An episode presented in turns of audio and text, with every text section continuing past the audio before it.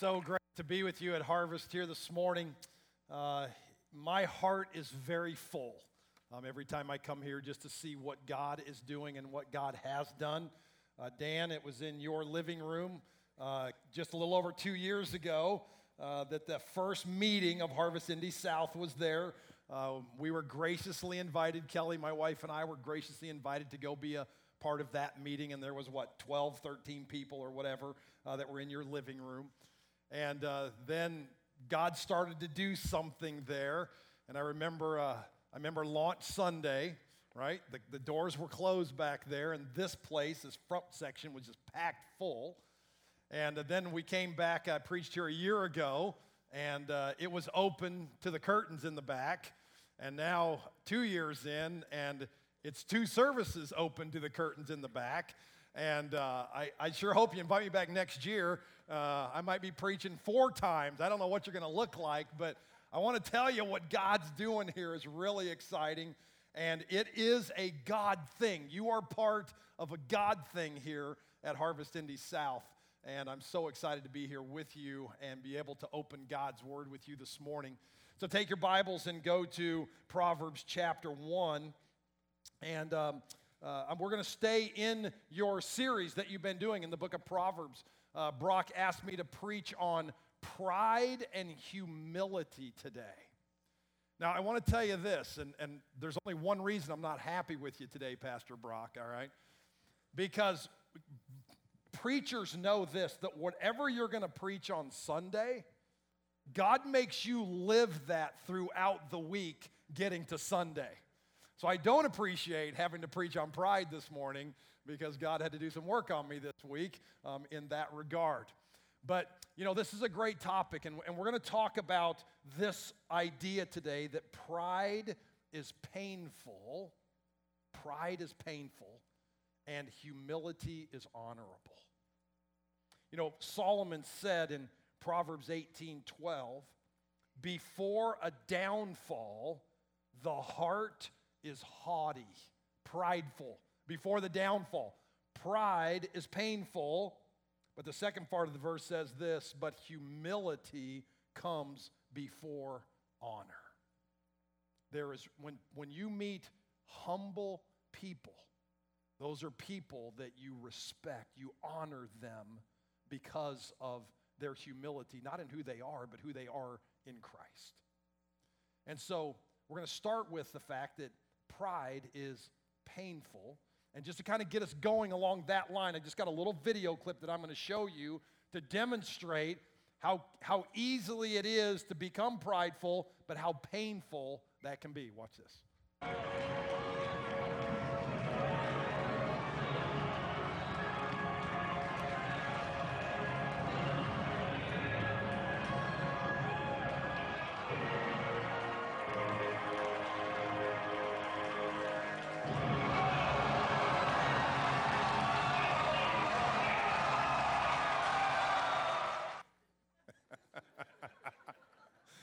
Don't you love it?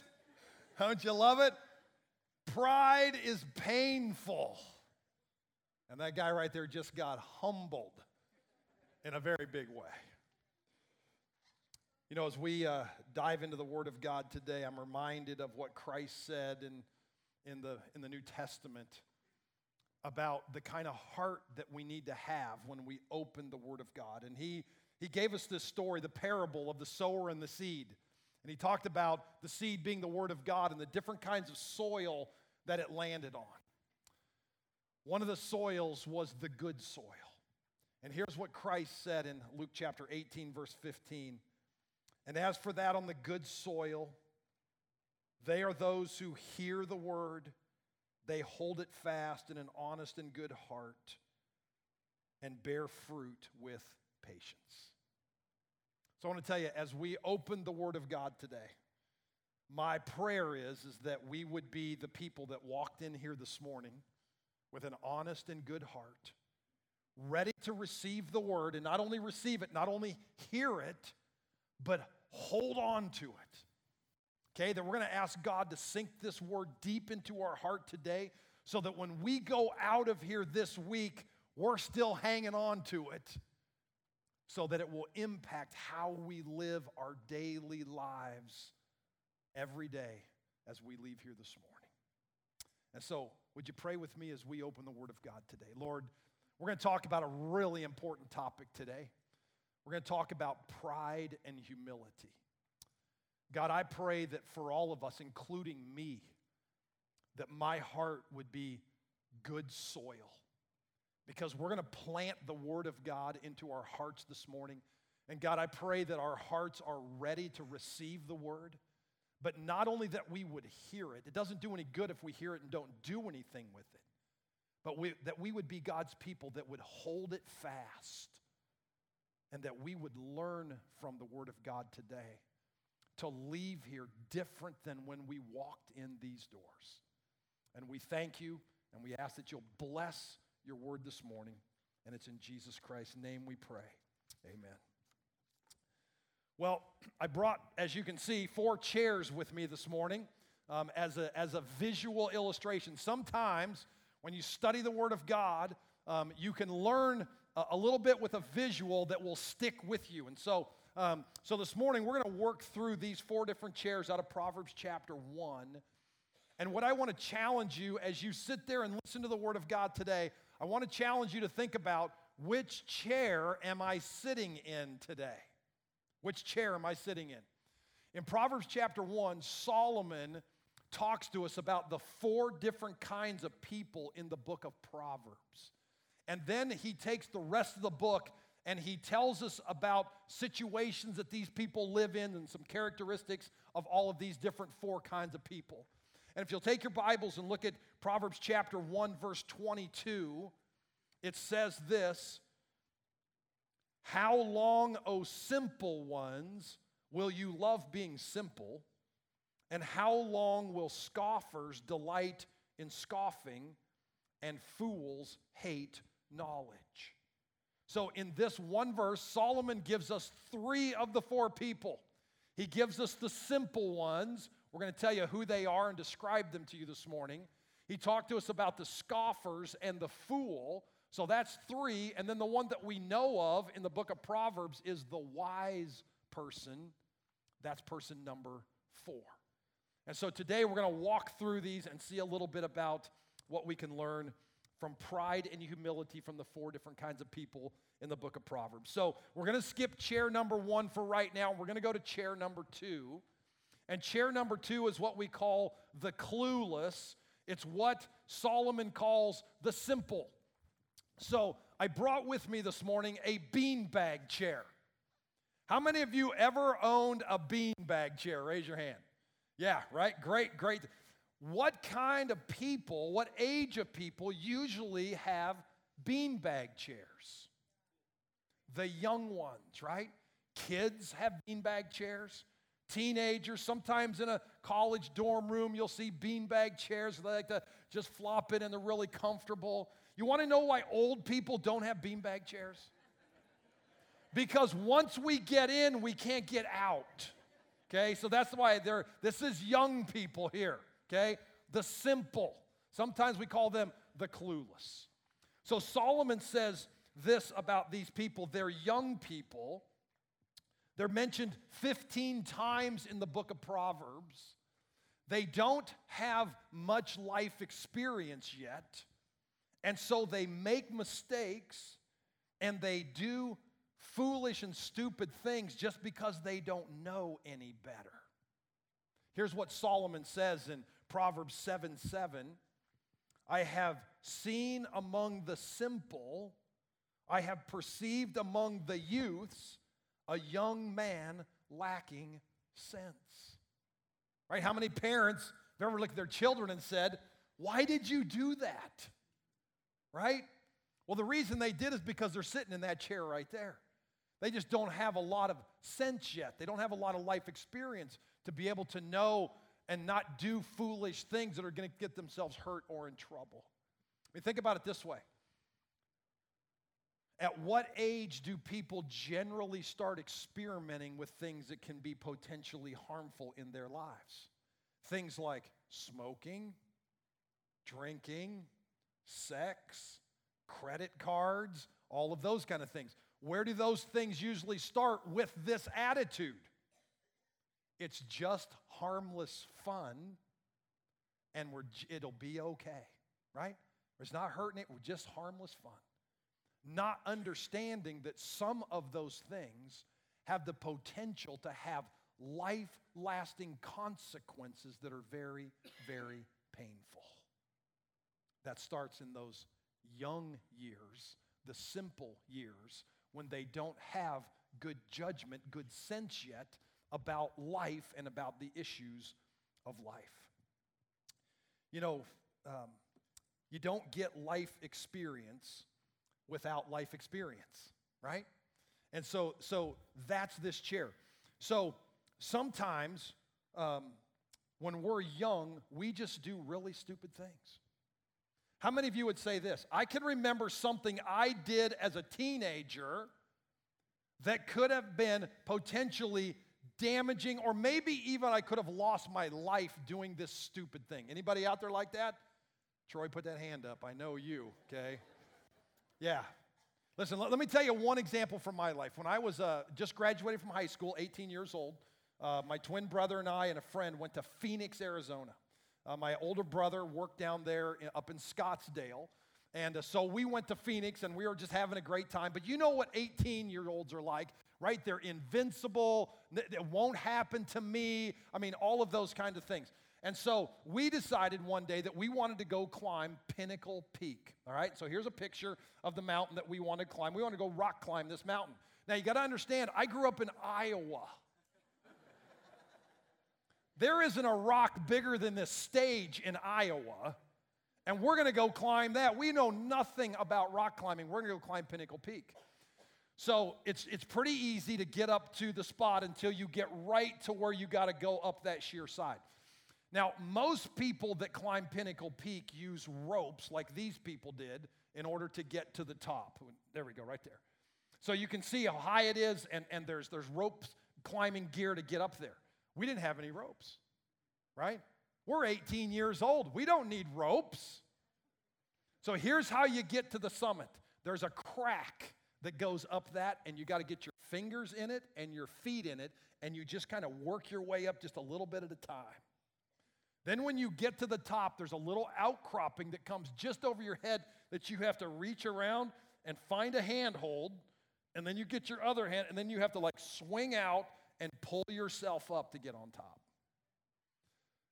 I want to tell you this that if you slip, it's thousands of feet down. You can see how high it is. Zero chance of survival. Zero. We did it. Why? Right? Why? It's what my wife still wants to know. Why did you do that? Because we're young and stupid right? Because we think it won't happen to me. Well, there's me on the top. We made it. We made it. Today, I wouldn't even think about it. Right? My kids or my grandkids said, Hey, we're going to go climb Pinnacle Peak. I'm like, Oh, no, you're not. That's stupid. Right? See, how many of us have lived in this chair? Right? Lived in that chair right there and do the things that we shouldn't do because we don't have any life experience. Well, people that sit in this chair usually aren't real teachable. They usually don't listen real well because they have something in them called pride. Right? Pride is what keeps us from listening. It's what keeps God's word from sinking deep into our hearts. And we all get it very naturally, don't we? Have you ever seen a three year old that you want to do something for them and they'll say this I can do it myself, right? I don't need you. You know what that is? It's pride. We're all born with it. We all have it. We all have way more than we need. But when we don't listen to what God's word says and use it, we stay in this chair right here. Now, if, if we don't humble ourselves and listen, those kind of things, we will move from this chair to this chair. And it's the second chair that we're going to talk about today, and it's the chair of the careless. the careless. And this is the chair of the fool that Solomon talks about in the book of Proverbs. And, and, and I got like this, this crazy looking thing on it, but way back in the day in school, when you were bad, they would put you in a corner on a stool with a dunce cap on. Okay? Now, is anybody here old enough to remember the days of the dunce cap? Come on, just be honest. We do have a few. Okay? Those are the old people. Okay? Those are the old people. Because they would never do this today, right? Can you say lawsuit? Oh my goodness. So, anyway, so this represents the fool. Now, here's, here's the fool the fool has learned life experience. They're past that young and foolish stage. They know right from wrong, they know truth, but even though they know it, they choose to willfully continue to live in a way that's contrary to what God says how we should live. They're living the life of the fool. Look in your verse again, Proverbs 122. It says, "A fool hates knowledge." It's not that they don't know it. They don't want to listen to it. Solomon talks about the fool 30 different times in the book of Proverbs. And here's what the fool does. They'll make a mistake, they'll pay the consequences for it. They won't listen, they won't learn, and they'll make the same mistake again, and they'll pay the same consequences again, and they'll feel the pain again, and they won't listen, and they won't learn, and they'll make the same mistake again, and the same consequences, and they do that over and over and over and over again. Look at what Solomon says in Proverbs chapter 26, verse 11. In fact, let's read this together. Can you read it with me this morning? Like a dog that returns to his vomit is a fool who repeats his folly. Isn't that a great word picture? I mean, great visual this morning, isn't it? If you have a dog, you really get this because you've seen this happen in person. That's the life of a fool over and over and over and over again. They make the same mistakes. They don't listen, they don't learn, and it just repeats itself over and over and over again. Last February was the Super Bowl. Patriots and the Falcons. It was a great game, not for us Colts fans, because we're never happy when the Patriots win, right? But it was a great game. Falcons way ahead the largest bet on the Super Bowl last year was $1.1 million. $1.1 million. And the guy bet on the Falcons. And he was real happy for three quarters. And then in the fourth quarters, the comeback started, he started getting worried in what they scored with like a minute left to win the game, the Patriots did and the guy lost his $1.1 million. Now, here's the question Do you think that kept him from gambling again? How come we're all shaking our head no? Because we all know the answer, don't we? Why? Because gamblers gamble, right? It's what they do. Because what do they think? Next time, next time, next time. And they keep repeating it over and over and over again. Listen, you want a quote on gambling? Here it is. Play it long enough and you will lose. In the long run, the house doesn't lose. Okay? We all know that, right? You ever traveled through Vegas and seen all the lights? They don't build those big casinos because the house is losing. They build those because the house wins. The house wins. Kelly and I have been on some cruises, and in the evening, we'll walk through the casino and just watch people gamble. And we see the same people in there night after night after night, and they're throwing their chips on the table, and they're putting their money on the table, and they're just, you know, the, the, the house just keeps scooping them all up. You know, you know the sound that they should play in a casino? It's just a toilet flushing, right? That's what they ought to play all night long because that's all they're doing is just flushing their money. I feel like going up there going, hey, just give it to me, right? I'll do something good with it. Just give it to me. Why do we see the same people in there night after night after night after night? Because next time, next time, next time. Do they know the house always wins? Yeah, they know that. They're just living the life of the fool over and over and over again. They know knowledge, but they won't accept it. Matthew chapter 7. Jesus Christ is giving us, is giving the, the talk, the Sermon on the Mount. And he, and he talks about the wise man and the foolish man. And he says this the wise man is the man that hears these words of mine and puts them into practice. And he's like the man that built his house on the rock. And when the winds blow and the storms come, it's going to hold firm. The wise man. The foolish man. It says it right here. He says this, but everyone who hears these words of mine and does not put them into practice not teachable, won't listen, is prideful, is like the foolish man who built his house on the sand, and the rains came down, and the streams rose, and the winds blew and beat against the house, and it fell with a great crash. The foolish man hears the words, heard the same thing the wise man heard, he just didn't do anything with it. He was prideful, he wasn't teachable. And so, why in people's lives and in their relationships and in their marriages and in their whatever they have going on in their lives, why do they keep making the same mistakes over and over and over and over and over again? Because they're sitting in this chair right here, the chair of the fool. Now, listen, if we were honest this morning, we'd say this. There's been times that we've all sat in this chair, isn't there? There's been times we've all sat right here, made the mistakes, time and time again, hopefully have learned. The other thing about the fool is this that if the fool continues on his ways, not only will he feel the pain of, of his consequences, but the people around him will as well.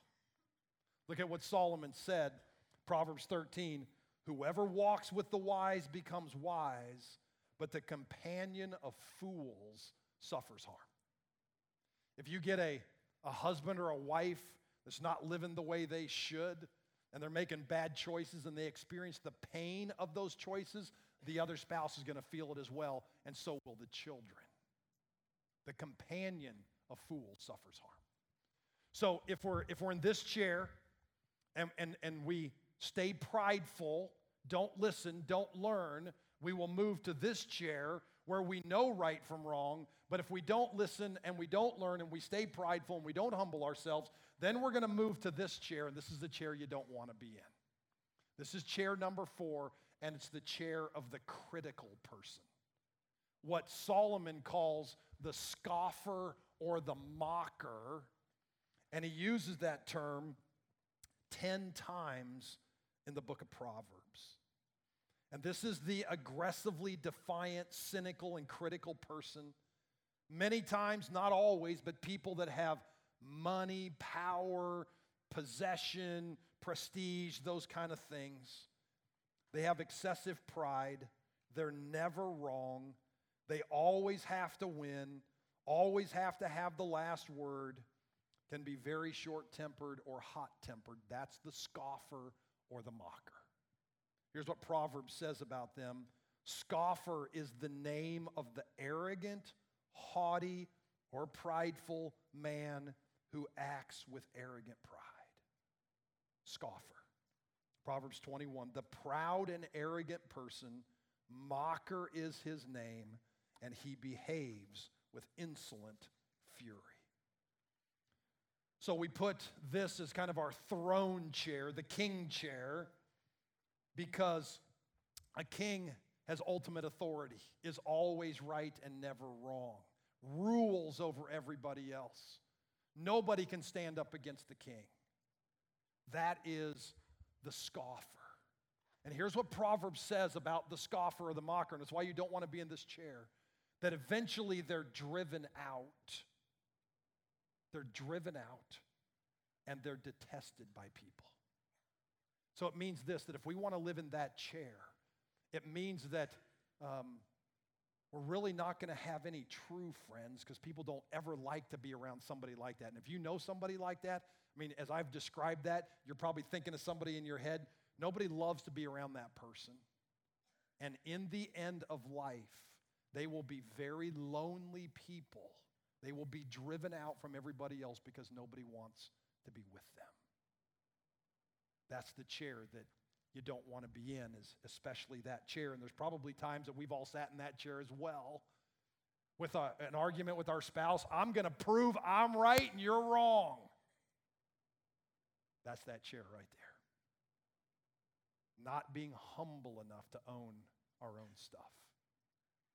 At the end of Proverbs chapter 1, and we don't have time to go into all of it this morning, but chapter 1, verse 22 through 33, it tells us this. Solomon says that if you live in that chair long enough and don't humble yourself and you stay prideful, that if you get to the place where you finally want wisdom, won't be able to get it. You forfeited your chances at it because you stayed in that seat for too long. It's a really interesting study to look at. Now, you're probably thinking, okay, I'm thoroughly depressed. Why did Pastor Brock ask this guy to come and preach today, right? So we've been through the, the yuck, through the junk. Now I want to go to chair number one. And I want to tell you this, and this is the good news that if you're in this chair, or if you're in this chair, or if you're in this chair, you can very easily move to that chair. All it takes is something called humility humility, to humble yourself and let God do a work in you to take you to the chair of the wise or the chair of the commended, which is what Solomon talks about 50 times in the book of Proverbs the chair of the wise person, the person who is humble and teachable and will listen, and that God will bless and that will save themselves from a lot of heartache in life. Look at Proverbs 19:20. Listen to advice and accept discipline. Learn from the pain of these chairs, learn from that, and at the end you will be counted among the wise. See, there's honor in humility, and the only way to sit in this chair is to be humble enough to listen, humble enough to learn, and to do things God's way. So let me end this morning by giving you a couple practical things. If you're a young person, and they're, and they're all over in here, which I love, lots of young people in here. If you're sitting in this chair right here, I'm young, and I'm not trying to talk down to you today, but I'm young and I'm stupid. And what I mean by that is, I don't have life experience. I make mistakes because I'm young if you're sitting in this chair, I would encourage you to do a couple of things. Number one is to find somebody who's further along in life and ask a lot of questions to them about how to do life and how to do it without all the pain of these chairs. Now, I will tell you this that God has already given you that person, and it's called your parents. Okay? They, your parents have sat in these chairs they know how to get there better than you know how to get there. And so you need to listen to them. But find somebody else besides your parents too. Do a lot, ask a lot more questions than a lot more talking, and just ask them about how to get through this life without moving this direction and paying the consequences of those chairs. Go that way in humility, and it will save you a lot of pain down the road. If you're sitting in this chair, the chair of the fool, you know right from wrong, you know about things in your life that are contrary to what God's word would say is pleasing to Christ. If you're sitting in this chair and you're going through that cycle of making the choice, paying the consequences, experience the pain, make the choice, consequences, pain, and you're tired of that, find somebody to hold you accountable for whatever the issues are that you keep having this crazy cycle of. Because accountability will help stop you from doing that again and again and again and again. Repent, find accountability. If you're sitting in this chair, if you're this morning and you're like, man, I really think I'm sitting in this chair right here, then I would say this to you today that the most important thing you need to do is number one, repent. Know that we've sang about it all morning. There's forgiveness and hope in Christ. Amen? Forgiveness and hope in Christ. Repent. But before you walk out the door today, find somebody to pray with because the scoffer is the person that has that really proud heart. And your heart will lead you astray quickly from what God is trying to do and drill into that good soil of your heart right now. Don't leave the building without finding somebody to pray with today to start dealing with that. You know, in life, we've all sat in probably all of these chairs at different situations, and throughout the week, you might change chairs, right? Depending on the choices and decisions that we make. But I want to tell you, this chair right here, the chair of the wise person, is the chair that's going to bring you the most joy, the most fulfillment, the most happiness, the most Christ likeness if you'll simply humble yourself and be teachable and have a heart that is good soil and let the Word of God drill into that today. So, what chair are you sitting in? And if you're in one of these, today's the day to move. Today's the day to move to this chair so you can live in victory and not live in defeat when you leave here this morning. Let's pray together. Lord, we love you today. Thank you for the Word of God. Thank you for what Solomon taught us in the book of Proverbs. And God, I pray that as we as we walk out of here today that our hearts are hearts of good soil. The word of God has been planted in our hearts. And I pray that we would be the person that would walk out of here, the wise person that would take the truth, they would hang on to it, and then use it throughout this week to live a life that's pleasing to you. And we thank you in Jesus' name. Amen.